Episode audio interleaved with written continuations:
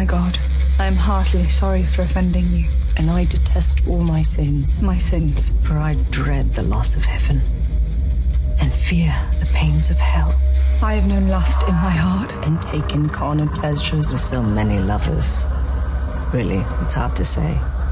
Few were worthy. Few have been worthy. And those who betrayed me suffered at my hands. My hands. And paid. Paid with their lives. I've done terrible things to my children. My friends. My brother. Those unfortunate enough to grow close to me. I have married a man who wishes me dead, and I crave the touch of another. God forgive me. I have envied and feared my own cousin. I have sought power. Satan's power. And given birth to monsters. I have murder in my heart. And I would do anything, anything, to protect myself and preserve my reign.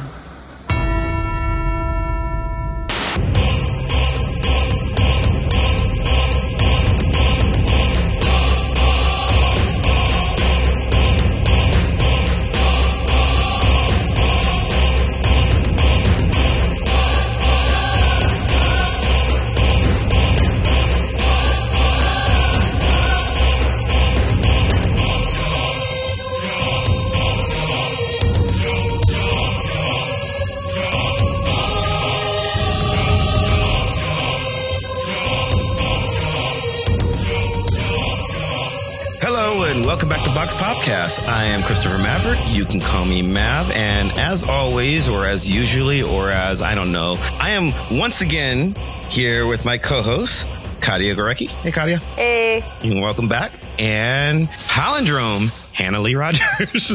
Hey, Hannah. Hey, and I would once again right, like to remind you that Hannah Lee Rogers is not palindrome.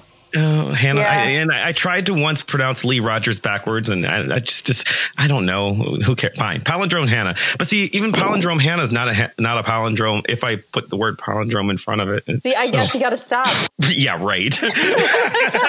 Yeah, that's gonna happen. Yeah, Hannah. Sorry. One day your eulogy, we're just gonna put palindrome Hannah in there. Here lies Hannah. Palindrome Hannah. Oh, but then on her like her like gravestone, we could do palindrome Hannah and then do palindrome Hannah backwards. Oh God! And then they'll see how palindrome is not a palindrome, okay. But Hannah is. What, okay, what I'm writing my will, so you cannot. I'm going to go well, with sticky notes and vandalize it anyway, assuming okay. that I live longer. And I'm thinking she like you, you have to like die on a year that is like the reverse of your birthday, yes. And it's like okay. Like, well, I did. I was born in nineteen ninety-one. Oh um, my gosh, palindrome so you'll have Hannah. To live forever. Yeah, or until the next nineteen ninety. I don't know how that's going to work. But, I'm sure we'll, I'm sure Trump will restart the date, ordering of dates any day now. So, oh, you know what? Oh, we, we had to actually start recording our uh, box office draft episode during the shutdown, and the shutdown is still going on. Oh wow! Yeah, uh, we did. Yeah, there's no government. Well, on that note, what are we here to talk yeah. about? Yeah, I don't know because so as if you if you're reading the blog, you'll see I contributed to the blog and yet don't understand it at all. So, Hannah, what's the topic? Okay, so uh, this is not a smooth transition from what we were doing before, but okay. Um, so like. Four episodes ago, we spent a lot of time talking about cheesy Christmas movies that had to do with royalty, like A Christmas Prince or The Princess Switch or Royal Christmas or whatever they're called because there's like a billion of them. Mm-hmm. And like Disney Princesses or The Princess Diaries, they're all like romanticized fairy tales where, you know, someone is secretly a princess or they marry a prince and they all live happily ever after and it's great. Which is completely unrealistic. It's totally more normal to actually be a princess, not a fantasy princess. Mm, Meghan Markle and Princess Grace, and then we're done. We're going to get there. Are you suggesting that I am not, in fact, a princess, Mav? Oh, I don't know. I mean, okay. uh, if we hide a little pea under your mattress, will you feel it? Because that's the scientific test, as I understand it. Um, by the time we get around to the actual topic. Sorry, Hannah. Anyway. um, but on the other side of like this like fantasy narrative are all these historical narratives documenting queens and princesses and members of their court, particularly the British historical court. And they're much different than the fairy tale kind of princess narrative we like to talk about that's super fluffy. They're dark. There's a lot of precarity. Ooh, school word. Even if you're a woman with a lot of power, et cetera, et cetera. So, like, why do we care about these narratives? Uh, there's, you know, The Favourite, which is currently the best movie in theaters out besides Spider-Man Into the Spider-Verse. I was going to say, like, when we were planning, there was a lot of Hannah saying The Favourite, the best movie of the year. And I was just waiting for the episode so I could be like, what about Spider-Man? All right. So we love, we love The Favourite. Yes. Favorite is the best movie, asterisk. Except Spider-Man. But, right. That's I mean, the like, they're, they're, they're, they're basically the same, really, for me. And then there's, you know, Mary Queen of Scots. Yes, uh, The Favourite and Spider-Man are totally the same in every way. Okay, not in every way. I'm talking about quality and enjoyment. Just let uh, me. All right. Uh, I think we have found a very specialized Venn diagram that applies only to Hannah Rogers. uh, I don't guys, know. Guys, this is like not on topic at all. Anyway, I took, I took it's not like it's your first week on the show. No. Anyway, I brought someone to talk about this with us. You mean someone with actual knowledge? Yeah, yay, knowledge. Because I don't have any of that. I'm just going to make dumb jokes this show. So I'm uh, going to be about as helpful. So well, yeah, so am I. uh, well, you can already see. I know old person. You know. Oh.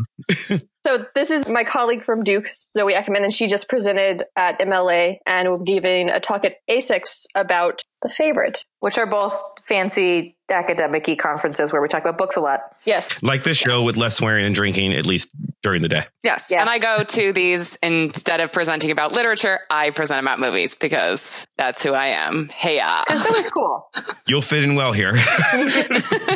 So here's my background in this area. You said you are, I assume this is part of, you're, you're an English Lit student like us, correct? Correct. And this is part of your dissertation work somehow? Yes, correct. Okay. Yes, I work on eighteenth century British literature and also contemporary film and television, mostly depictions of the eighteenth century, but specialize in specifically sexual violence. Uh, oh, that sounds awesome. Yeah. I mean, yeah, it's super awesome. Hey, I, I, I work on, I'm theoretically a uh, twentieth century lit person who specializes in twentieth century pop culture, especially sex and violence. So, oh, yeah. So, in comic books, usually. Oh, cool. Um, Yeah. So my expertise in this area, however, is that when Hannah said that she wanted to do this show, I said, this sounds like a really good idea. And in the last twenty-four hours, I have seen The Favourite and watched the pilot episode of The Tudors, The Crown, and Reign, all literally in the last day. So they're all real fresh in my mind. And that's it. That's the knowledge that, I, that I'm bringing to the table here. I've seen some other things here and there. So, uh, but, um, yeah, and my expertise is not that much better, other than basically I talk to Hannah and Zoe a lot. So, but I, I mean, you don't you don't necessarily need to watch more than a couple of these things to pick up on the beats of the genre, right? As far as I can tell, they're all about fancy people fucking. Yeah, yeah, yeah. that, was, that yeah. seems, and lots of political intrigue and being yeah. catty. It's basically yeah. like Mean Girls with poofier dresses. Mm-hmm. Oh yeah, yeah. There's a lot of some, someone is evil. And as again, with a very small sample size that, you know, was not necessarily randomly generated. They were the things that were readily available to me. The thing that was in the movie theater right now and three things that were the top of the list on Netflix. Someone's evil and probably everyone's evil to some extent in some small way. And it's not necessarily clear who's evil and who's not. But, you know, they um, it's very soap opera-ish. Oh, of course. I mean, that's why they keep making these series mm-hmm. and movies and why stuff like Reign is on the C W, right? Teenagers' mm-hmm. yeah. cha- preferred channel of, uh, of drama and sex and misery. Yeah. And superheroes. And, and so, Riverdale, the best show on television. So Zoe. Oh, boy. We're not going to go down the rabbit hole. Oh, no, yeah. Oh, no. So, Zoe, what did, so what was your presentation? Because you presented on The Favourite, like basically right after it came out then. Oh, yeah. I mean, it was, I just gave this weekend, last weekend, my M L A talk, but the, it, so my entire talk was basically written about representations of rape in movies and historical eighteenth century movies and how times are sort of changing. But so I had the whole thing written. And then two days before the conference, I woke up in the morning at, with a like spark of genius, like, oh my God, my last two pages are going to be about The Favourite. So I rewrote like took out a bunch from the beginning and wrote my last two pages about The Favourite uh, and how it changes the representation of mm-hmm. women, especially, but sexual violence as well, and plain sex as well. Uh, for, for context, for listeners who might be listening to this at any given point, The Favourite came out in theaters as we record this a week ago. So yeah. it's been it was it was early release some places, but it's been it's basically been in theaters for a week at this point. So you had just seen it, I assume. Yeah, um, I've seen it four times. So, oh my god, yeah, I think we were we were in one of the areas that was uh, early release, I think, because I went and saw it like two weeks ago, three weeks ago.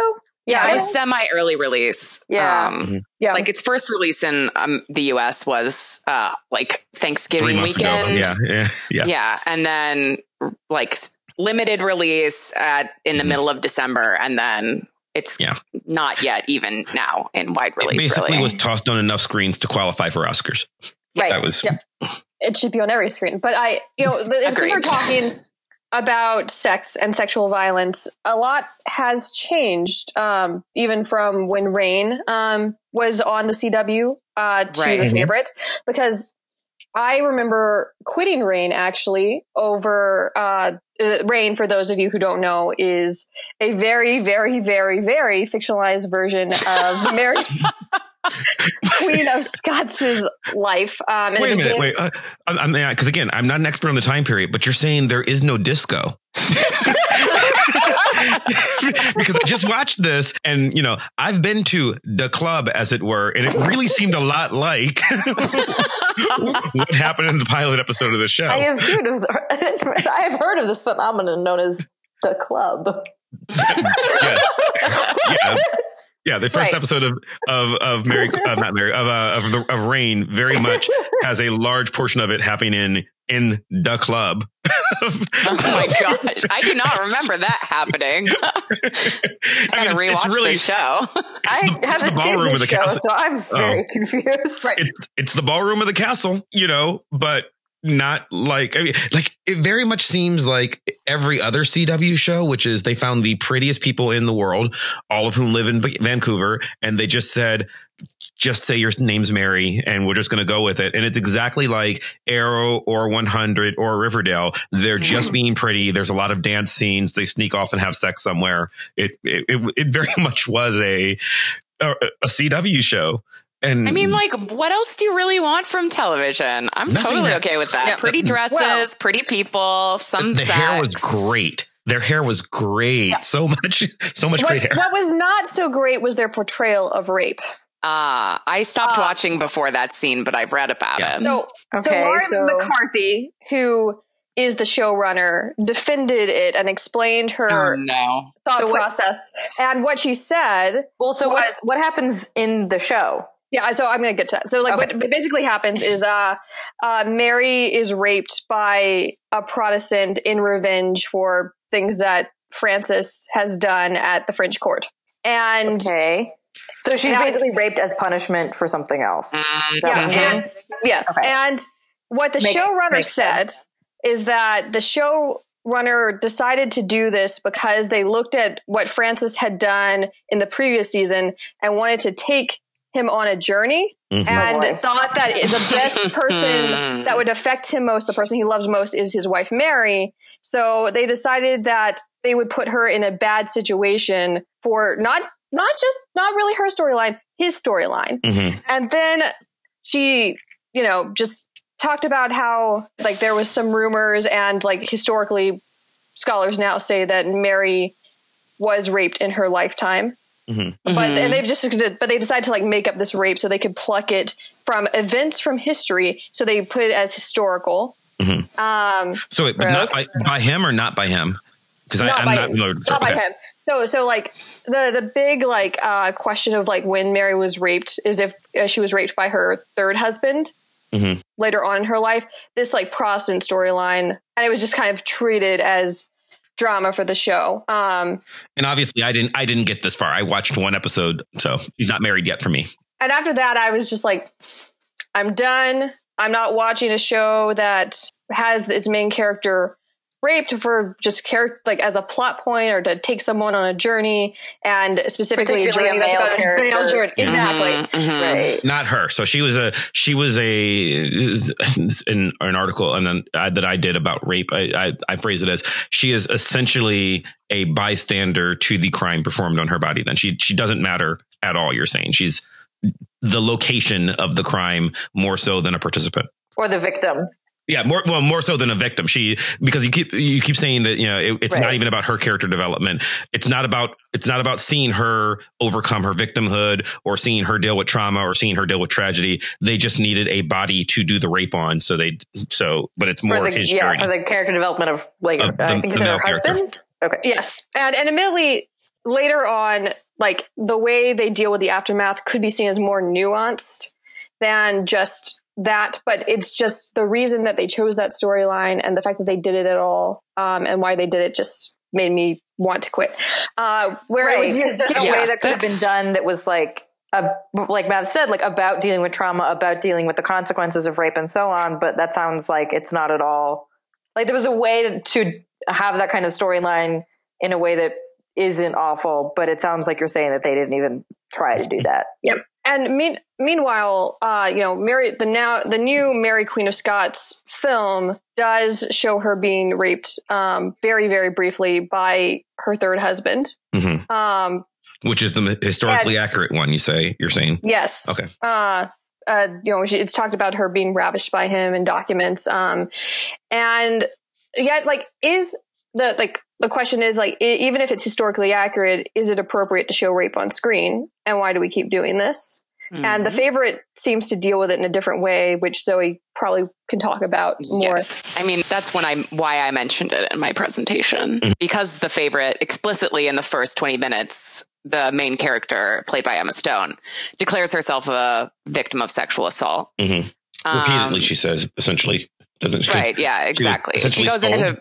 Yeah, sold by her father to pay for his debts um, to a German with a skinny prick, I think she says. Yeah, gambling. And like, uh, it's, yeah, and at one point she kind of basically makes it sound as though it's not just the German dude that she's sold to, but also his friends. Yeah, mm-hmm. yeah are essentially gang raping her. That's what I got to. Yeah. She, her father lost her as a gambling debt. He lost her in like yes. a poker game or something, and yes. she yeah. became the property of some skeezy dude and. A, plaything for he, him and his friends.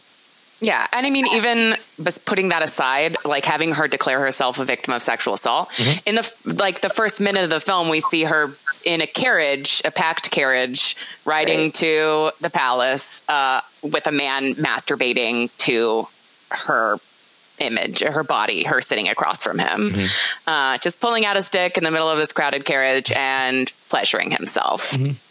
Uh, and apparently no one else like, is acknowledging that this is happening. Right, exactly. So it's clear sexual abuse from the very beginning of this mm-hmm. film, but it's treated in this very different way than any other depictions. Uh, yeah, it's comedic and it gets laughs, but it's also sort of representative of the way historical fiction and real history uh, treat sexual abuse, right? Sort of flippantly.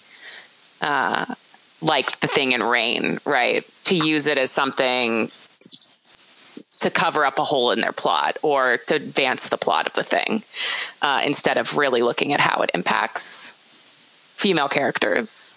So when you say that, like the depiction of stuff of like rape and sex and sexual violence is more historically accurate, like, I guess, can you say more what, like, is it, the depictions are more historically accurate, like the, you're saying the way that they treated it, or is the actual behavior itself more historically accurate? Or both? I mean, I, we can't really know, of course, obviously always with the coda um, of we don't really know exactly. Gotcha. But in The Favourite, it's treated in a way in which it's making this sort of joke that it is on multiple levels, right? It's a joke that sort of reflect, trying to reflect the eighteenth century's you know, opinions about rape, which is that it happens all the time, whatever, women just get used to it. Like it's just going to happen to you because you're a woman and it's, it's a long time ago. And a way that history is sort of treated rape, which is, it was a long time ago, sucks for y'all, but things are different now. And then also a joke about, hey, things aren't really different now. And news stories are coming out every five minutes and people are kind of boredly ignoring it, even though these real women in our current moment are being raped, like the Kavanaugh hearings or the Stanford rape victim. Mm-hmm. Uh, these stories are just kind of passing by. Uh, and society is like, well, sucks, but we can't do anything about it. Yeah, I saw actually uh, yesterday a news article that came out that even after the surviving R. Kelly documentary aired, mm. his songs, like the sales of them rose. Yes. Oh, boy. Well, yeah, like, even like I was thinking, I was, when I was preparing for the show, I was thinking about that carriage scene because I was like, that was, I didn't know, I purposely didn't read a lot about The Favourite. I knew like the basic premise of it before I went and saw it. But that, like the fact that that was the initial scene for me in like what is ostensibly a historical kind of drama mm-hmm. was really surprising. And oh, it was yeah. also really interesting because especially the, like I remember reacting to, it wasn't just the actual like on-screen masturbation. It was also the f- the responses of the other people in the carriage both uh-huh. seem like unbelievable because it's like, why wouldn't you respond to that? But then I also think about like, oh, I've used mass transit before. Uh-huh. Yep. And like, this is entirely believable. Sure. Like this yeah. would happen in Chicago on the L. Totally like, on a New York you know, subway. Absolutely. Right. Like I'm sure this has happened. Mm-hmm. Yeah, absolutely. What, what was interesting about that to me, because I, like Katya, I intentionally avoid As, as re- reviews as much as I can before I see it. I want to form my own opinion. Right, right. I think that that's an interesting move. You said it's it, it is the first scene. Uh, it is yeah. her riding in the carriage, and I, it it certainly sets you. It tonally sets you for the rest of the film. For people who haven't seen it, which is most people. I mean, it's not making a ton of money, and as we said, it's in relatively limited release. It is a historical drama D. It's got comedic yeah, elements. It has mm-hmm. well, it's a historical setting, but it's not necessarily a historical right. narrative. But no, oh, I think it's a comedy straight up. It's it's well, it, but then again, I'm yeah, I am a specific type of viewer. Well, and, and, and that's the thing. It's it's it's very dark and also funny and very serious at times, and it sort of tonally shifts around. Without spoilers for now, I'm sure we'll get into some momentarily, but for the character that she becomes, that scene is used to set you up to believe that she is a very specific person, that she has a very specific set, you know, kind of innocence and sweetness that that she is above this depraved person that she is running into in into in this carriage, and also gives you the impression that no one else cares. This is a world where depravity can just mm-hmm. exist. And I mean, there are children in this carriage. The carriage is packed tight. It, it looks like it's a carriage that should comfortably seat about four people that eight people are in. And mm-hmm. they're they're all shoulder to shoulder. The guy's jacking off. She notices and is just sort of, you know, she has the the Emma Stone, oh my stars and garters kind of look about her. She's like, oh, oh my. Oh, so, and and then the, the other people in the carriage don't even look up. They don't even notice. They mm-hmm. don't. No one cares. So it gives you the okay. This is a world where there are just disgusting dudes running around everywhere, and you're like, okay, check. And this is also a world where no one cares about the disgusting dudes. And it's also a world where there's this poor, sweet, innocent girl. The world is stacked against because of the depravity. That turns out to not quite be true. Oh, yeah. Oh, of course not. Which is sort of the point of the movie. But also it's it's it's kind of a manipulative directing move because the way she reacts to it logistically makes no sense for the character. Not just because she develops over time. She's just in a different place in her life at that point, which you'll find out ten minutes later, to where her reaction seems oddly out of character. It's more about setting the tone for the film, I think, which is sort of an odd thing if you're going to just immediately move into, I mean, it's ten minutes later. Really you find out of yeah. character? I, I don't, yeah, I don't think because so. I, I don't think, think it's out of character. Because part of her character, and actually I think part of most of the female characters in The Favourite, part of the point is that they're expected to be multiple people in multiple different situations. Absolutely. Mm-hmm. So the fact yeah. to me that she's being, she's like, I mean, the, the like, oh, my stars and garters expression is an expression of the fact that even though she's sort of like, you know, her father like was in debt. And so basically her fortunes have basically gone more than horribly awry, she is of what I would, I don't know how you would say it exactly, but of high birth or whatever. Yeah. Yeah. She is a former proper lady, as she, as she phrased it, right. who has, who was sold into prostitution.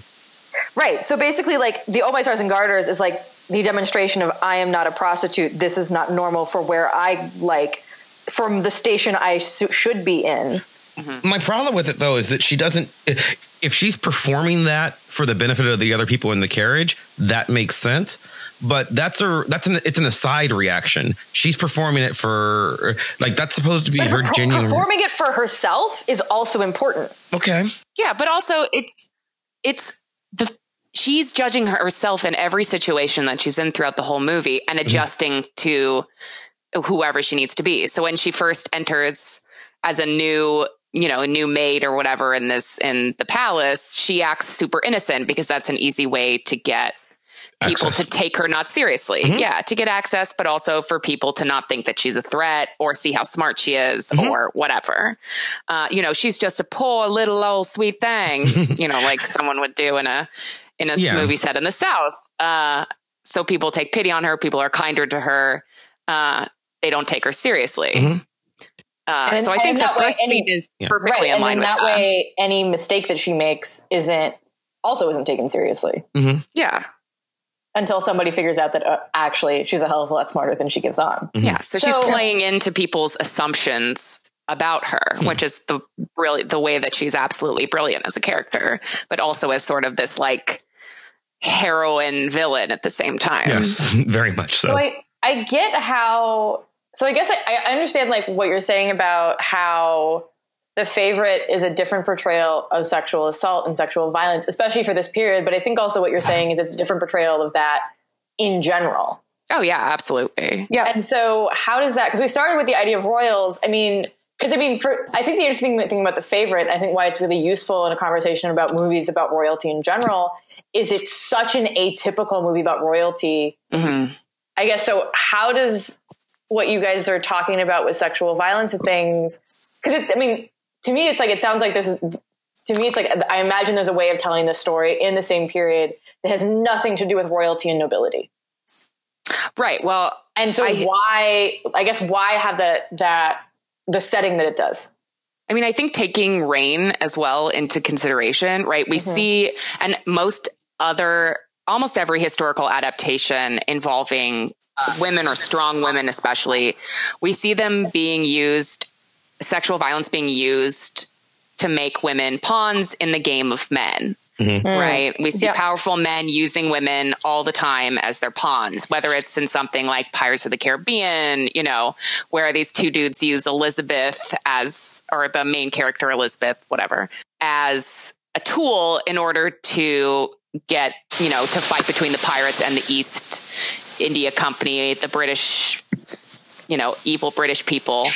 Uh, they're using this in a fucking Disney movie, or in Reign, right, where the story becomes about the king, her husband, mm-hmm. in mm-hmm. this game of this religious game of, between kings and ostensibly queens, but she doesn't really have anything to do with it. Or in something like Game of Thrones, where we see, right, Sansa, the princess, or, you know, whatever, being used as a tool between Ramsay and Theon, so, right? The game is between them. The the tension and this and the sadness and the, you know, brutality is me- men inflicting it upon other men via women's bodies. So I agree with you on all of them except for Game of Thrones, because I just because the very end thing, what makes Game of Thrones interesting to me, and where I where I argue it is, I mean, yes, it's still a rape. It's still that narrative only allows one crime to exist against uh, against women, at least at that point in the well, story. She's for, a pawn. Yeah, she's. I mean, see, I never I never see her as a pawn because I don't think the game. At, I mean, that particular Game of Thrones. I don't think the game there is between Theon and um, what's his name? Ramses. Ramses.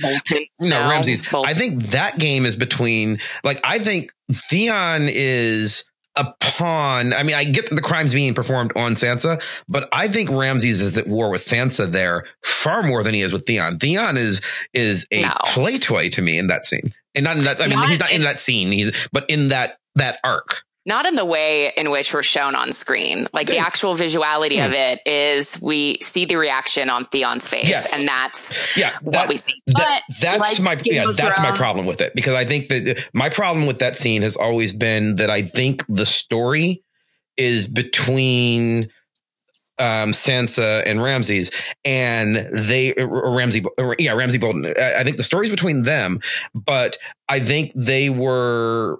My guess is they were afraid of the reaction if they spent too much time dealing with her trauma. So they tried to like mitigate it by showing his, which makes it worse. Yeah, but, well, they just weren't, yeah. they weren't thinking about what they were doing. Right. They were, you know, sort of doing the same thing that so many other historical drama, yes, fantasy yes. dramas have done before. Uh, and they didn't realize that the world is changing. Yes. Uh, and that people would react really strongly and very negatively to mm-hmm. this. But also, if you're considering Game of Thrones, the real game going on is actually between the Boltons and, oh no, he's my favorite, Littlefinger. Because Littlefinger has sold her as a pawn to the Boltons in his bid for the Game of Thrones, for the throny throne. Mm-hmm. Uh, so once even taking it, if you take aside Theon, the Theon reaction, mm-hmm. it's still a woman's body being used. No, no yeah, I, as I a agree. Pawn. That's, that's where I was saying I agree with that part. It's just I I don't like for for I don't like diminishing Sansa's part in. I mean, she is certainly a victim in that scene, but I think that in that arc overall. I actually find it's the arc where I think she enters the game, not just that moment, but I mean, that entire season is where she goes from being ditzy. You know, she was the least capable of any of the Stark children, except for the one who doesn't know how to run in a zigzag to not get fucking shot. Um, but, but, but other than low bar. Yeah. Other than him, and I can't even remember his name. What is the youngest kid's name? Rickon.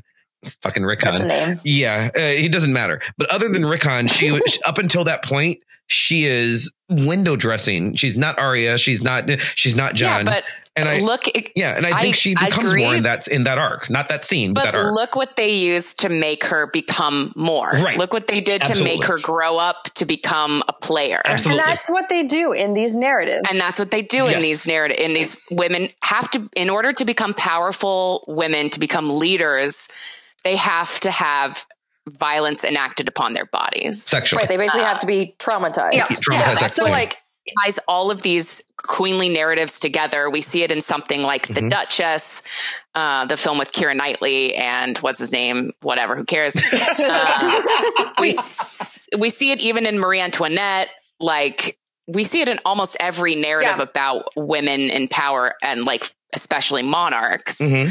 Um, the Queen is one of the rare examples, but it's also really recent and, you know, exists in an area where we are a little bit more conscientious. And also we know that if Queen Elizabeth, if we showed a Queen, like a scene of Queen Elizabeth the Second being raped, there would be many, many letters to the B B C and possibly some chopped off heads. Uh, so can she still chop people's heads off?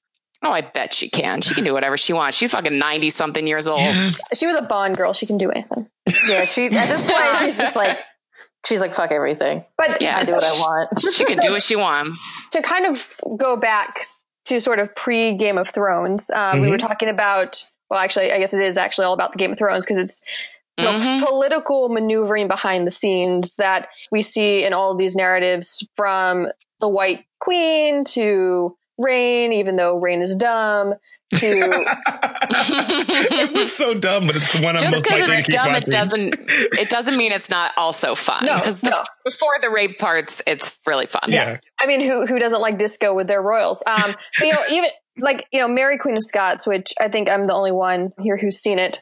You know, really just kind of posits the idea of sisterhood as mm. really central and important, and it it's a messy film and it introduces. A lot of interesting ideas that don't always get fulfilled. Um, and it's ambivalent on the idea of sisterhood because at the beginning, Mary is very optimistic and open and talks to her ladies' maids and forms friendships. And, and like, even though she like is trying to negotiate with Elizabeth in England, she, you know, wants to have a sort of sisterhood with her cousin.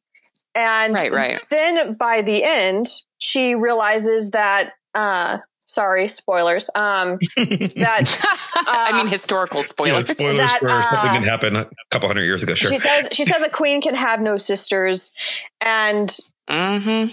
because you know she has she's all alone. And then on the other hand, Elizabeth in England, her arc throughout the movie is she spends so much time trying to be a man because that's mm-hmm. what she feels she has to be in order to maintain her power. And she she says, I am more man than woman now at the end, um, which, you know, made yeah. me think of Darth Vader. I am more machine. uh, oh my God. You, you I love this. Um, but so Darth, Darth Vader is now a British queen. Yes. I'm so into I mean, that. Actually, I would so watch that movie. Like everything. All right. No, I buy it. Darth but, Vader is so, a British queen. I guess, oh my gosh. And, you know, The Favourite is about three powerful women who are all very interesting in their own ways. And yet there seems to be like a lack of ability to form some sort of hopeful. Well, they're all, they're all yeah. in competition. Yeah. Yeah. yeah. Community in and one way you, or another. I mean, and if you think about that line in Mary Queen of Scots, which I have not seen, but like when Mary Queen of Scots says, uh, you know, a queen can have no sisters. And we think about Queen Elizabeth. We know what happened with her sister. Her sister treated her like mm-hmm. shit and was a complete fucking psycho bitch. Mm-hmm. Uh, and then historically in, accurate term, by yeah, the way. His, right, exactly. You'll see that in the history books. That, that, that's, also basic, that's also basically that that moment is the end of, you know, my favorite episode of Reign, which I is the only one I've seen. Uh, but the pilot, the pilot ends with Mary's ladies in waiting rejecting her as in the same way, you know, but, but we're friends. We're not friends. We are your subjects, and it's same mm-hmm. sort of thing. And there is a natural, in order to be, in addition to the trauma, in order to be the strong leader, the female queen needs to be essentially isolated from womanhood other than that. You know, she can, she, she has to be alone to be exceptional.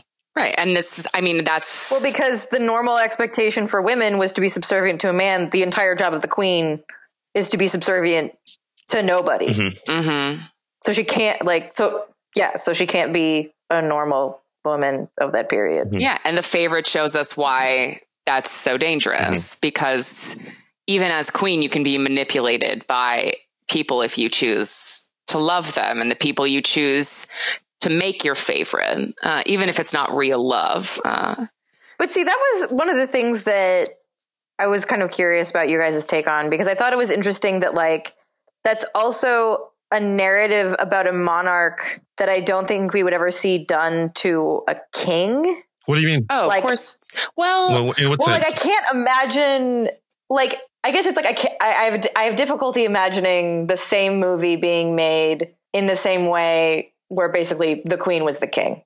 I'm trying to imagine. I think I remember there being a movie. I don't remember because I've seen so fucking many of these. Okay. Uh, but I think there is one where the king is being manipulated, maybe not by, well, not by favorites, but by like some other, maybe it was, maybe it's in the movie. There's a movie called The Magnus of King mm. George, which is about King George the Third. Yeah. Mm-hmm. Um, and I think his physicians are the ones mm-hmm. kind of manipulating him, and maybe some courtiers or something. Yeah, that's. But, but I guess specifically the idea of like specifically the perversion. Feminine. I guess the manip. I wasn't. Like yeah. sexual manipulation. That's what I was asking. Yeah, yes, there are a lot it's of movies, specifically yeah. sexual, like romantic manipulation. Well, oh, yeah. There are a lot of movies. There are a lot of movies about incompetent kings who are actually ruled by the evil, you know, prime minister or the evil somebody, somebody else. Mm. Um, often by the evil queen. I mean, it, again, Game of Thrones is that, right? Like Cersei, right, no matter who, right. no matter who's on the throne, be it her husband or her son or whoever, Cersei is all about, you know, she's always the powerhouse behind whoever is on the Iron Throne at that, at that moment. So that happens. Yeah, yeah, yeah. Is, is it usually sexual? I mean, I, I'm trying, I cannot think of one where it's homosexual yeah, uh, well, in, manipulation. Heterosexual, I can't even think of heterosexually, the White Queen, admittedly, like, so the pilot episode for that, uh, it focuses on the War of the Roses and uh, King Edward and Elizabeth. And in the pilot, admittedly, it's, it's like maybe supposed to be like love at first sight, but he mm. he tries to seduce. I mean, it, it's really, again, one of these like love and rape collapsing narratives. Mm. Right. You know, he supposedly like claims like to like want her, and it, it looks kind of like they're in love, but maybe not. And he he tries to like have sex with her, and she says no, and he keeps going, and then she threatens to kill herself. So uh, he ah. stops, uh, which so sounds good. very similar to Pamela. Oh, yes. Um, yeah, the old, uh, the old "I'm gonna kill myself" trick. Yeah. Stop sexual violence, yay! But, but then, because she refuses to be his mistress, he decides to marry her, and she gains power that way. Which that's the narrative uh-huh. I can think of that's the closest to sexual manipulation. I guess, like also like narratives about Henry the Eighth. Periods are so much weirder than mine. Well, this is not my period. That's because that's well, because fucking true. Queen Elizabeth the Second's been queen your whole period, basically, because she's been queen for ten thousand years. Also, I mean, we, even aside from royals, I'm just like I'm trying to wrap my head around all these things. Yeah, I'm just like I can't. So I'm wondering if, so much easier to deal with. I read funny so books like for that, a living.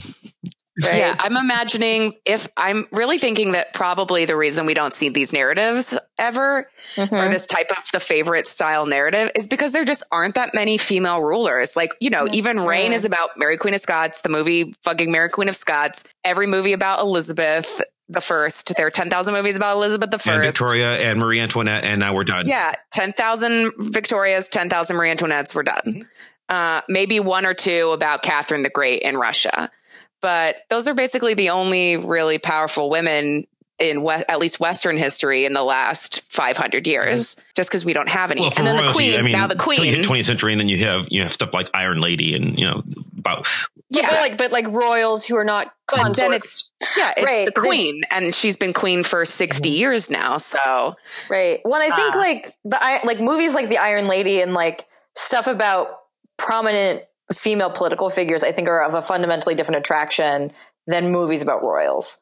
Right. Yes. Like I think totally. the draw because like the people that I can think of that are interested in sort of like the more political leader movies and the movies about royals are a very different audience. Yeah, I fucking hate political movies. So I guess that goes to another question of sort of like, why, what, why, why, why is there this, I mean, both like why are, why is there this obsession and this, this fascination with royals such that we keep remaking all of these movies about them? And then I think also attached to that and maybe connected and part of the reason for it is like why, especially in the United States, and really globally, why everyone is really obsessed with British royalty, despite the fact that it's not our royalty. I'm still I'm still confused by this, so any guidance is helpful. I mean, the sun. Well, okay, yeah. yes. Colonialism. But like as a media, I find it really interesting as a media phenomena because like immediately I think of like, oh, well, it's like celebrity worship. But again, I think it's like a thing where it's like, you know, uh, someone who's interested in Beyonce is not necessarily interested in like following the details of Kate Middleton's life. Sure. But there are so many people that would like... I think there's a weird thing going on there, though, because we, you have two things. I mean, we talked about briefly on the blog. I, I mean, I said we, as a culture, Americans in particular, we, but I mean, Westerners, but certainly Americans, we are very invested in celebrity as a as a concept. That's a that is a thing we do. We mm-hmm. we have tabloids for a reason. We, you know, Beyonce is the queen bee. We we don't have royalty here, so we invented some. And be it, you know, everything from our musicians like Beyonce to gratuitous worship of Kennedys and Kardashians, like the, mm. you know, those they're people whose job it is to be famous, which is effectively what the royalty is now. Nothing but, but even then, it was a large part of it. You are, you know, you are a head of state. You but are. I a think there's, I think that I think though that the what there's a difference because a lot of people. I think I think there's a phenomena in that a lot of people that think the sort of worship of the Kardashians or something like that is ridiculous. Mm-hmm. Will I mean I see this a lot in academia. Oh, yeah. The people that think that that kind of that's like stupid or whatever, or they sort of look down on it, will unabashedly obsess, yes. like unabashedly sh- obsessed over the royal wedding. And like, I would agree that those are very different things, but they're not perceived to be the same thing. I don't know that they're different, though. So here's here's where the difference is for me. For me, the difference is a it's a measure of it's it's a measure of high culture versus low culture. It's easy to laugh at the Kardashians because they they are only like they are. only royalty through popular, you know, consensus reality. We just decided they were like at the end of the day, the Kardashians are famous for exactly two things. One is that Kim fucked somebody on tape. And two is that their dad was O J Simpson's lawyer. They're not necessarily great things to be famous for, but that's where their empire starts. I mean, they were rich, but their notable in the public consciousness empire really starts from Kim's sex tape. And then Seacrest decided, well, they're interesting. Let's give them a reality show and see how it goes. And then it blew up. But so so we have a low culture kind of appeal to them. They are they are reality show stars, and it's easy to just sort of dismiss that. Whereas we can look at the royals, the actual royals, you know, and, I, and by that I mean the House of Windsor. You know, we can we can look at those mm-hmm. people and we can say, oh, there's a legitimacy to them, but the legitimacy is only based on. I mean, it's not. The, the the legitimacy of the royals isn't based on anything, the crown aside, that Elizabeth did. It's based on a couple hundred years of colonialism that predates her. I, that were, we just I somewhat that. disagree with that. Like, I think that's definitely part of it. And I'm interested to hear what Zoe and Hannah think. Mm-hmm. But I think it's also because when I see the obsession happening, a lot of it is like a celebration that like somebody like a Kate Middleton, for example, mm-hmm. is not the same as a Kardashian. It's like, it's right. like a glorification of manners and of breeding yeah. and this very like, I don't, I don't know. You guys probably have a better way. She's of regal, this. Because, more, but like, that's accurate. Just because we decided yeah. that that's what regal looks like. Right. Well, so I, oh, uh, yeah, go so ahead, Zoe. I'm thinking of a specific scene in The Crown where Cecil Beaton is taking a picture of Princess Margaret for her, whatever. Apparently they do this thing where they take a picture every year of their, and they call it birthday portraits or whatever. I don't give a shit. Um, but he's taking her picture and she's in this beautiful dress and she's like, what the fuck? Who even cares about my picture? Like, what does this even matter? Why do we keep doing this? And he says, like a woman, an average everyday woman who has a humdrum, boring life, goes to work every day, like lives in her little flat, makes herself tea, will open up this magazine and see your picture and suddenly she'll feel like she can be a princess too. And then oh. she'll go out, uh, go out, oh, you know, that. to see her friends. That. Wait a minute. Put on, you know, put on a new. Awe. That was like an. Uh. yeah, she'll put on a new neckerchief for which she has saved. That's literally words he uses. Oh. Uh, and you know, oh, she'll hold her head higher because she believes that she has gained something from being in touch, be a, being able to see this royalty. Uh, right. It's, right, it's the reason they, yeah, it's the reason they started broadcasting the Queen's Christmas broadcast in the fifties originally, was because she was receiving criticism for being seen as too remote. So they started broadcasting her from her home. Hello, from Windsor Castle. Merry Christmas to you all. Impersonation. I thought she was on the show. Yes, thank you. yeah, right. Exactly. I hope you have all had a lovely Christmas with your families as I have. Uh, you know, which, which humanizes the Queen. Do the rest of the podcast in that voice. I can if you want me to, because oh, I love doing it. And every British person I know wants to kill me when I yeah, do we, we, it. We, oh, we do I'm, have listeners mm-hmm. in the U K. I apologize. So I, am, I uh, also apologize, but I'm not going to stop because it's way too fun to do. uh, hey, we might yeah, I mean, it's, yeah, it's the way to make royalty seem closer, but also in making us, in making it seem closer, it makes them even more deified, right? Is that part of why the like royal weddings are televised and things like that? Yeah, absolutely. Because it sees, oh my God, they're in our living room. And isn't Meghan Markle totally like me? Isn't Kate Middleton, because she was kind of, you know, kind of a commoner. Uh, oh, she's totally like me. But Meghan at Markle. The same time, they're on T V and we're not. And their wedding is ten thousand million billion dollars and ours are, you know, like a right. their, couple their of tulips is- and a thrift right. store dress. How common is yeah, she, was she? Was, I mean, Kate's not a commoner. Like, I mean, she's rich. I mean, was like. Yeah, but she's, I mean, there was a whole big thing. She's not titled. Yeah, well, she yeah. yeah, she wasn't, yeah. Or was not before getting right. married. And Meghan obviously yeah. is a commoner in that she was an actress on the biggest show in America, you know. right. Yeah, but which in, like makes British her more people famous than most minor British royalty. right. Yeah, and British people, but British royalty, like they see that as a big down thing. If you don't have a fancy name and fancy mm-hmm. breeding, like it's very, it was very unusual when Kate and William got engaged. Uh, I remember there being a big fuss because as like a twelve, thirteen year old girl, I paid a lot of attention to this, which is, you know, it's Americans' worship of British royalty. Mm. But it, there was like a big fuss because she wasn't like, you know, a typical, you know, whatever duchess or whatever titled yeah. fancy person with breeding from three hundred years ago. It's just that she was rich and she went to the same school with uh, William. Oh, right. And the other like, kind of, yeah. But the other like, you know, big tabloid kind of news reports about Meghan Markle, especially are like, oh, she had to give up her blog. And oh, she like made Queen Elizabeth really mad because she did this horrible thing wearing pants or, you know, are you whatever. Sure you're not thinking this was Prince? Yeah, but no, no, no, I mean, Princess Prince royal wedding was literally like kind of a yeah. That's exactly Meghan Markle and Prince Harry's wedding. I don't know. I, I, yeah, but it's because that's totally how. I mean, at least that's in. I don't know if that's real. I don't know anything about real royalty because I'm not in the royal family, uh, so I don't know if this is true or not. I don't want to be sued for slander or whatever the fuck. The Queen listens to the podcast, Zoe. Be careful. I don't know. You know, she got a lot of downtime on her hands now that she's old. Uh, she rides a lot of horses. She got to do something while she's walking all them corgis. Oh, um, corgis. I know. All so cute. Corgis. That's like the yeah, only part so of royal fandom I can really get behind I, is corgis. Yeah. I can endorse I like the, the awe yeah. on the corgis. That, that one was fine. Yeah. Yeah. Corgis are adorbs. But it's sort of like... Corgis? Yes, sorry. Yeah, they all have crazy, like all of her corgis from the fifties have all had insane names. Yeah, and I wish, I'm sure there's a list somewhere and I want to, immediately when we finish, I'm going to go look at it.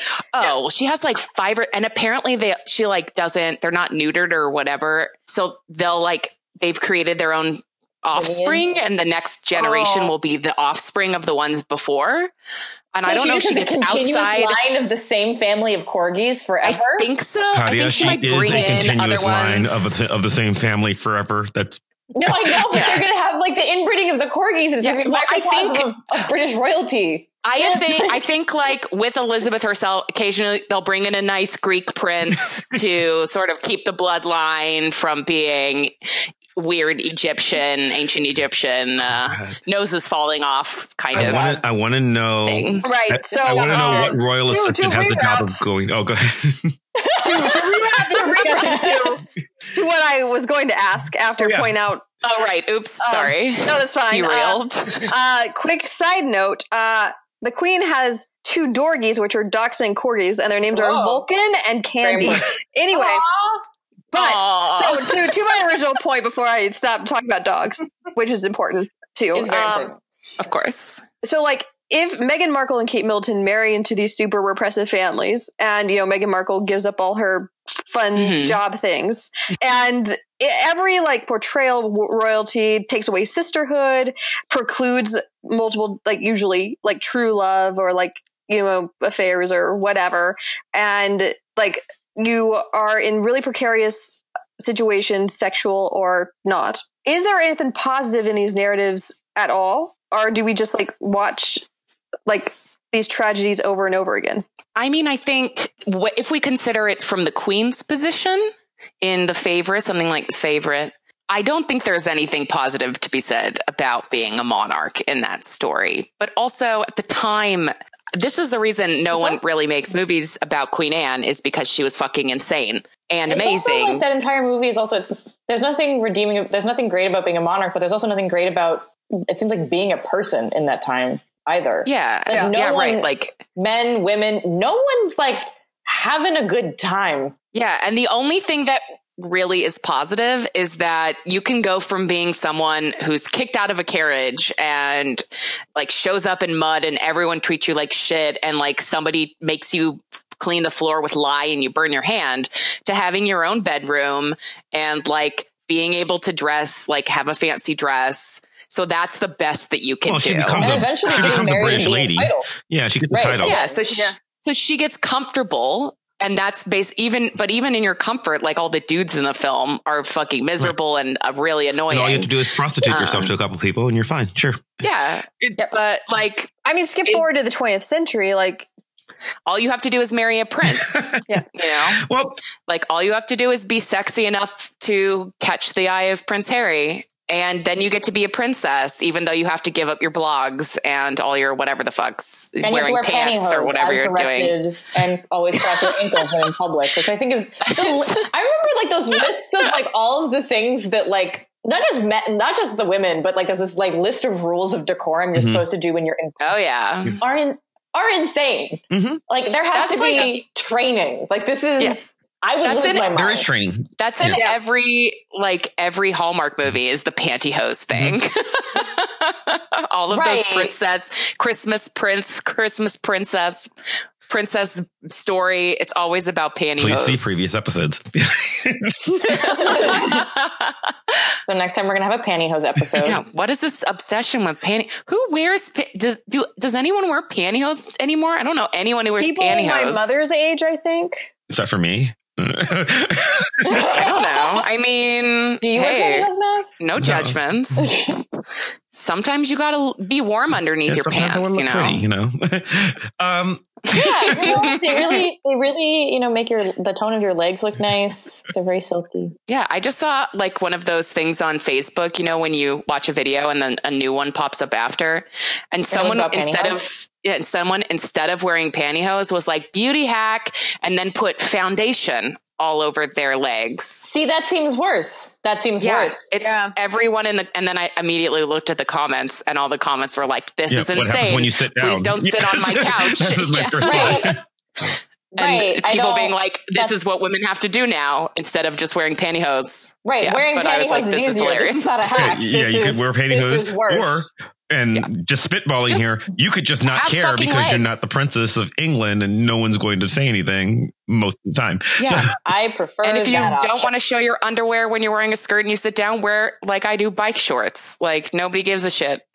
You know? Uh, or just show your panties because guess what? People wear underwear. Wow. I've seen enough fucking dudes bagging their pants with their boxers hanging out. I know. For someone to get a flash of my, you know... What American Dude, Eagle? The things underwear. I've seen dudes do in public with their underwear is just obscene. Word. Let's not go down that rabbit hole. It's an yeah, upsetting uh, rabbit hole. Speaking speaking of rabbits, uh, the favorite had a rabbit. Wow, man. I'm we, sorry, I we keep need, pushing us off. No, track. We need a transition. Wait, wait, thing. That, that was good. That's the that's one really redeeming good. Quality. See, there we go. That's the redeeming part of The Favorite. There are fluffy bunnies, and they are adorable. Oh, yeah. Well, you know what they represent, right? Shh. It's not adorable when I ruin what no, they represent. I know what they do. I know what they represent. Just let me have the... Fine. Okay. What about the lobsters? Or, or the time where they step on one of the adorable bunnies. Oh, that oh, that, the, that, that was an no. expense moment in the theater for me. I was like breaking Josh's hand. Oh, the, really? Oh, I was about to die because I'm a miserable, actually, horrible yeah, person. I thought she was going to crush the so bunny. I, I thought so that's what. And I was wa- I, again. I watched it today in a theater with with four other people, of which I was the youngest by approximately seventy-five years. Um, well, what time were you in the theater? Oh, like it's Wednesday. Yeah, yeah, yeah. See, okay. They just got back from their buffet lunch, like ready to watch well, a movie. Let's watch The Favorites about British people. Cool. I mean, to just sort of go back to one of our, you know, one of the things that we were talking about a little bit ago. What's curious to me, not just that we are obsessed with this movie for, for whatever, not this movie, these types of movies for whatever reasons. The Favorite is interesting to me because I'm not sure who the movie's for, which is me. Yeah. It's a, exactly, exactly. It, it, it's, it's almost as though they went, and I enjoyed it. I, I did enjoy myself there, but they, it, it's not exactly a marketable, let's make a movie just well, for grad yeah. students. It was written like twenty years ago. But it, it was written like yeah, twenty years ago. It was directed like, last year, uh, and and and it's yeah. very much. It, it's right. very much a. It feels.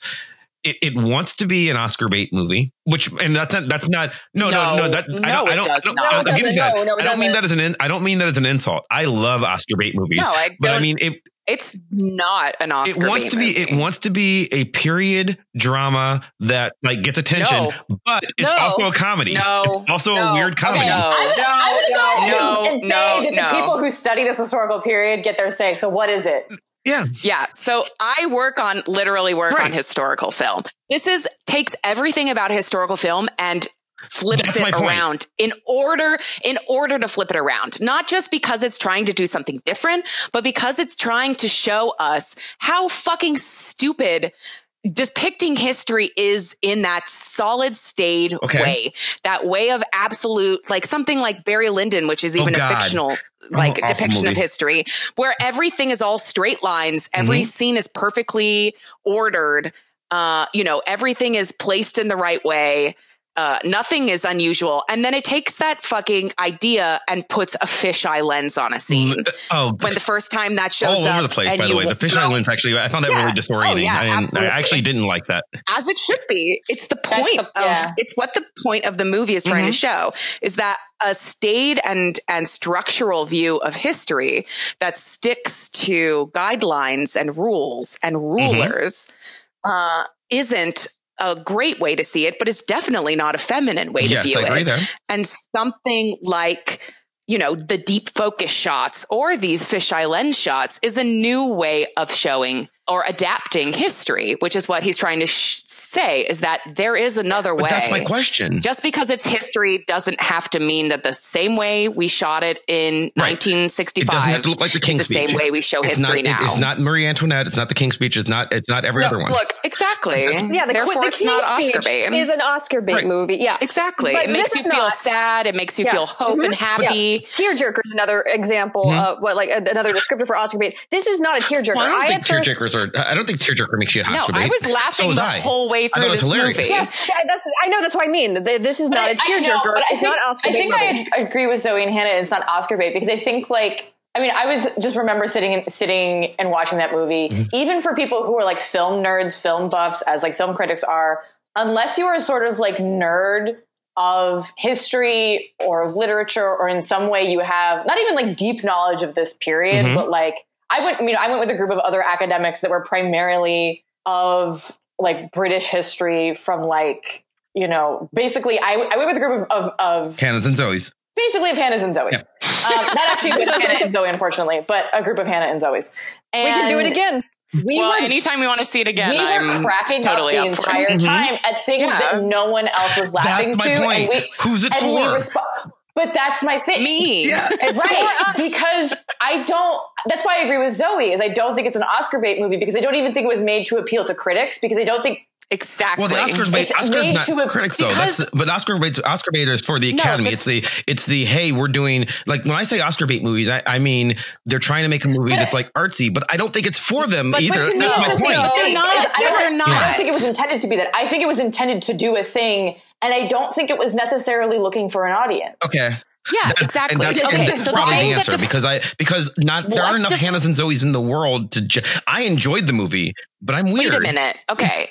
Yeah, Zoe. So the definition of an Oscar bait movie to me is something that takes itself seriously. Oh, okay. I mean, yeah, at I the baseline, yeah. the very mm-hmm. baseline of everything that's ever won, from Crash to Moonlight.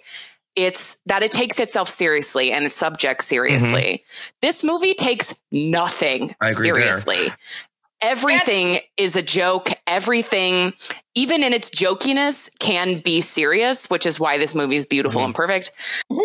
It shows you how a joke can be real and how a joke can have barbs uh, to wound just as much as a joke, an actual funny joke can. But it doesn't take itself seriously at all, which is why I think it's not going to win anything as right. much as I and wish it could win we Best talking, Picture. Yeah. It will be. I, I think it will be nominated because because to me an Oscar. Oh, for sure, know, it's going to be. To nominated. me, an Oscar bait movie but, is a movie that it, that goes out of and, and which is again not necessarily a bad thing, but a movie that goes out of its way to announce to specifically the Academy that I am doing I am doing something artsy. Please pay attention to me, and I don't mean that as yeah, I don't mean see, that as an I insult. I don't see that it's movie. Not doing you don't that. think so? See, I, I think don't it think is. Movie is doing that. I, I, I don't think. think it is. No, I think it's, it's if it's I... doing that, it's doing that in a way that kind of says "fuck you." Yes, absolutely, and that's why I think it's weird because if you're gonna. But that's not Oscar bait. Well, no, but see, yeah, but, it's the opposite of Oscar so? bait because it's saying, "Hey, all you old fucking dudes in this thing who think that everything historical needs to be shot like okay. fucking you and know Barry Lyndon or like Elizabeth the fucking whatever the hell the second one is." Uh, like fuck you, I don't have to use straight lenses. I can use a fisheye lens and disorient you. And there can be a scene where the dance scene, you know, in this ballroom is mm-hmm. someone fucking down on the floor doing a crab walk. Like, why not? It doesn't have that. to be. Yeah, I love that it theme. doesn't have was, to like, be so weird, because especially you can like you could feel everyone else around you being like, "What the Hell fuck yeah. is happening?" Yep. Especially yeah, because, and Zoe like, yeah. bursting out laughing in the theater. Actually, yeah, to answer your question, I don't think it was made for an audience. I think it was made for a reaction. Like I remember, okay. like I was well, yeah, telling yeah, you about yeah. this. Okay, there was this yeah. group of older women that clearly saw this, thinking it was a historical drama. Yeah. They were in the theater with us. And I remember and they like, got us fun. leaving the theater, and they were basically doing the sort of like real life version of the beginning of the film of the "Oh my stars," mm-hmm. because basically because basically like sexual like sexual acts between women essentially is what yeah. I gathered. But like, yes. I think that is what the film was kind of intended mm-hmm. for. It was intended. Yeah, totally. It was intended to elicit that response. Okay, and then then it, then it succeeds, because that's my that's where I was getting at. Like, I don't, I I think it wants to be paid attention to, so that's why I say it's Oscar. It, it is a hey Academy, pay attention to Every us. film that, that that's, gets that's the wrong no, definition. Well, well, no, no, no, no, let me let me finish. To. But my point is. What film being made doesn't want to oh, be paid lots attention of them. to? They're, every popcorn movie ever just wants to just wants you to come in there and, you know, pay your um, pay pay your money. Forget about me next week when you go to see the next popcorn movie. That's fine.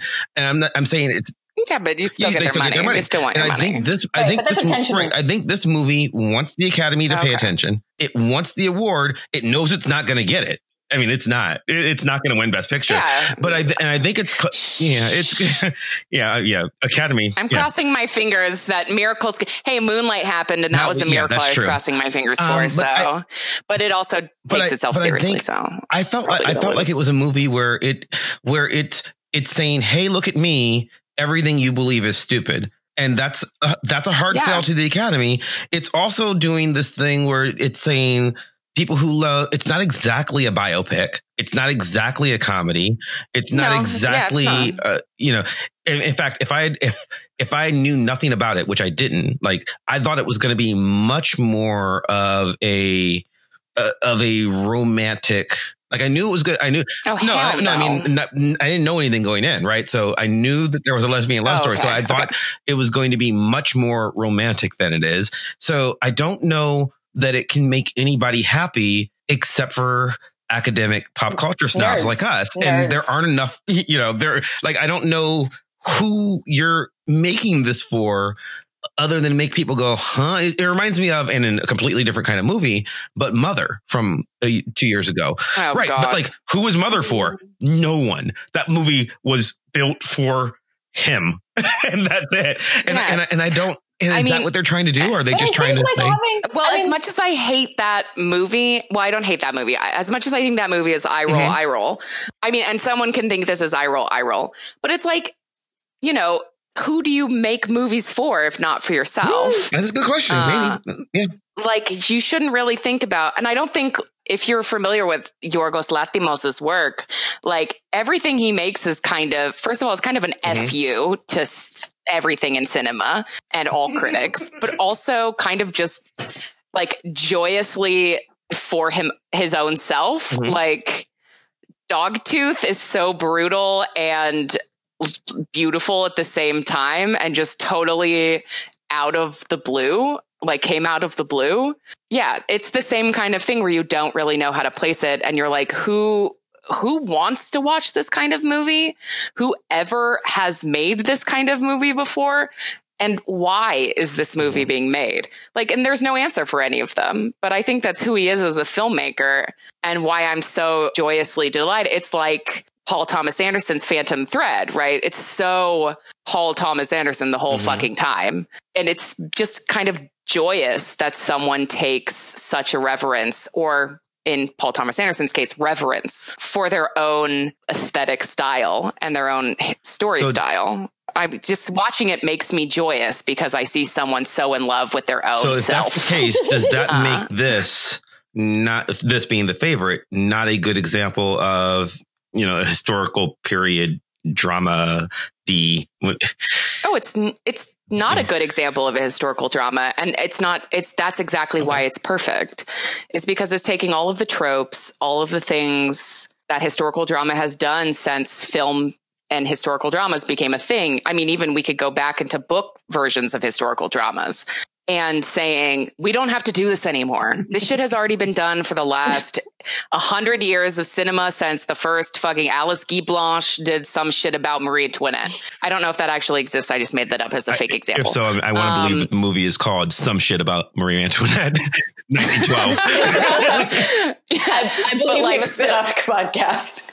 Yeah. So it's been a hundred years and like, and we don't have to do that anymore. And we don't have to treat history like this anymore. And we don't have to do this to our female characters. And we don't have to do that to our female monarchs of power.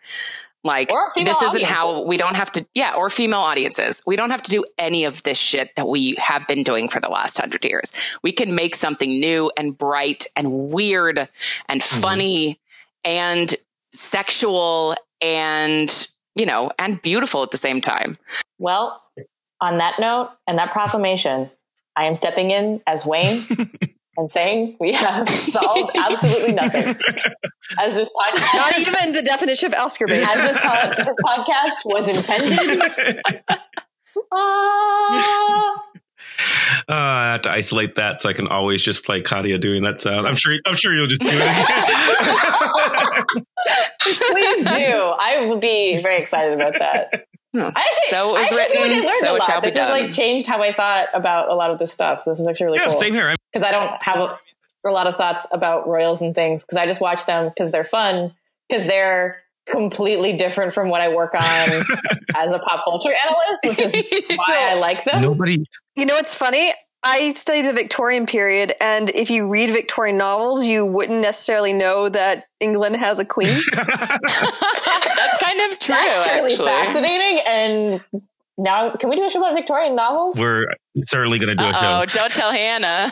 We're certainly going to do a show about Victorian novels. I'm, I'm sort of amazed that we haven't. It's sort of, it's sort of weird. We've done, given who the four people are who regularly host this show, we've done surprisingly few shows on comics or Victorians or or video games. There's been a couple of each. We've done a few video games. Yeah, there's been a couple of comic Actually, ones. Yeah. I would be really interested in, you could probably cut this good conversation out, but like I would be really interested in doing a show because I feel like it's similar to this Royals conversation of like interesting obsessions that keep reoccurring, but Jane Austen. Mm-hmm. Oh, I I've oh talked to Zoe God. about this. Kill me. Like, I know this is really well trod ground, but I I'll, I'll definitely talk about it. I haven't heard. I'm going to kill myself. Even that's interesting. Like I would love to know why that's infuriating because it's like I still haven't seen a compelling, interesting reason for why that keeps persisting. Mm-hmm. But you know, no, what's, neither what's have I. And- is that Jane Austen wasn't that popular right. uh-huh. in her day. Well, that's the same, that's also true of uh, Melville and Moby Dick, and still is not popular, but continues forever because it's the best book ever, and the whale chapters are amazing, and anyone who says otherwise can go fuck themselves. Yeah, or also into the nineteenth century, because wasn't it Mark Twain who said, if I could, if I could, like, do anything in literary history, I dig Jane Austen's bones up and hit her over the head with her own shin bone well, or something like that. Because also like a little so grumpy and bitter about some things. Yeah, but also like, so I'm clearly you know, not cutting any of this out just because this is gold. So. I love that idea of like hating an author so much, you dig them up, go back in time, and then hit them over the head with their own shin bone. Uh, for me, that'd be fucking Henry James. Go yes, and yes. eat a big bag you of dicks, the you cover asshole. Of my dissertation, if I ever get to publish it, it's going to be Henry James with crosshairs on it. And yeah, I, I was really hoping you'd say with a have, with a big bag. I have of a dicks, dissertation but... on video games that has Henry James, and yes, it makes sense. Anyway. Matt. No, I mean, sorry, Hannah. I know you love Henry James. Yes, my undying love for Henry James. Sorry, Hannah. Can Brent. You hear the sarcasm? William is, I will say this forever and for, to everyone, William James is the cool James, and I will fight people on this. Okay, look, any James is better than Henry James. He is the Amen. Worst writer. He takes everything fun out of the I mean, Victorian period and throws away. Can I end the show? Because everybody stopped fine. listening already. So. No, it's just it's that point in the bar conversation where all the nerds are just talking to themselves and no longer oh, are involving absolutely. anyone else in the and conversation. That's the show. Yeah. So, um, thanks for joining us, Zoe. This has been great. Um, if people want. Yeah, you were very I mean, welcome. And you'll be back, I, we, as we've just established. But, but if people want to hear you rant or talk, or, where, where would they find you online? You can find me on Twitter as at hedgerows, just like the thing in English Gardens. Uh, yeah. So come and talk to me. And you'll be linked in the show notes. And Palindrome Hannah. You can find me on Twitter at Hannah Lee Rogers, usually having a conversation about something with Zoe. People who deserve to eat bags of dicks. And Katya. As always, you can find me and usually my sewing and nerd adventures on Instagram at Just That Nerd Kid. And other than that, I have pretty much disappeared from the internet for the remainder of my dissertation. Oh, man, that's really smart. I should have done yeah. that. Yeah. Yeah. yeah. Uh, I won't say that it's it's nah. good for your mental health, but, you know, it's a nah. I mean, I need I to just, see the memes, man. I need to see the memes. Right, I yeah. just throw my ideas on Twitter. I haven't cut out Reddit, and especially the, the subreddit of, of, like, aw, cute things. So, yeah. Aww. Yeah. All right, well... You can find me on Twitter at Chris Maverick. You can find the show on Twitter at Vox Popcast. You can follow my blog at w w w dot chris maverick dot com and the show's blog at w w w dot vox popcast dot com. If you've enjoyed this nonsense for the last hour or so, we would appreciate it if you'd leave us a five-star review on iTunes. Reviews help other people find the show, and they make us more popular in some magical, mystical way that we do not understand at all, but is apparently really, really important. So please do it, because otherwise I cry. And I mean, some of us who actually know how algorithms work actually do understand maps, so speak for yourself. I actually know how algorithms work, but they don't publish it. That's like the magic of the iTunes algorithm. No oh, one, no okay. one knows how it works. It's really magic. And also, I don't cry if you don't give us a review. So also speak. Yeah, it's just I said me. Yeah, but just I'll cry. I'll cry if my That's mom doesn't right. listen to this. Cool. At least my mom. Okay, Zoe's mom is going to give us a five star review on, on on iTunes. Uh, Yay! Yay, Zoe's mom. I, I would like to thank Maximilian of Thoughtform Music for our epic theme song that is playing us out right now and building ever so more epically as we reach the end of the show. I would like to thank you uh, for listening, and once again, thanks, Zoe, and we will see you all next time. Goodbye. Bye. Bye. Bye.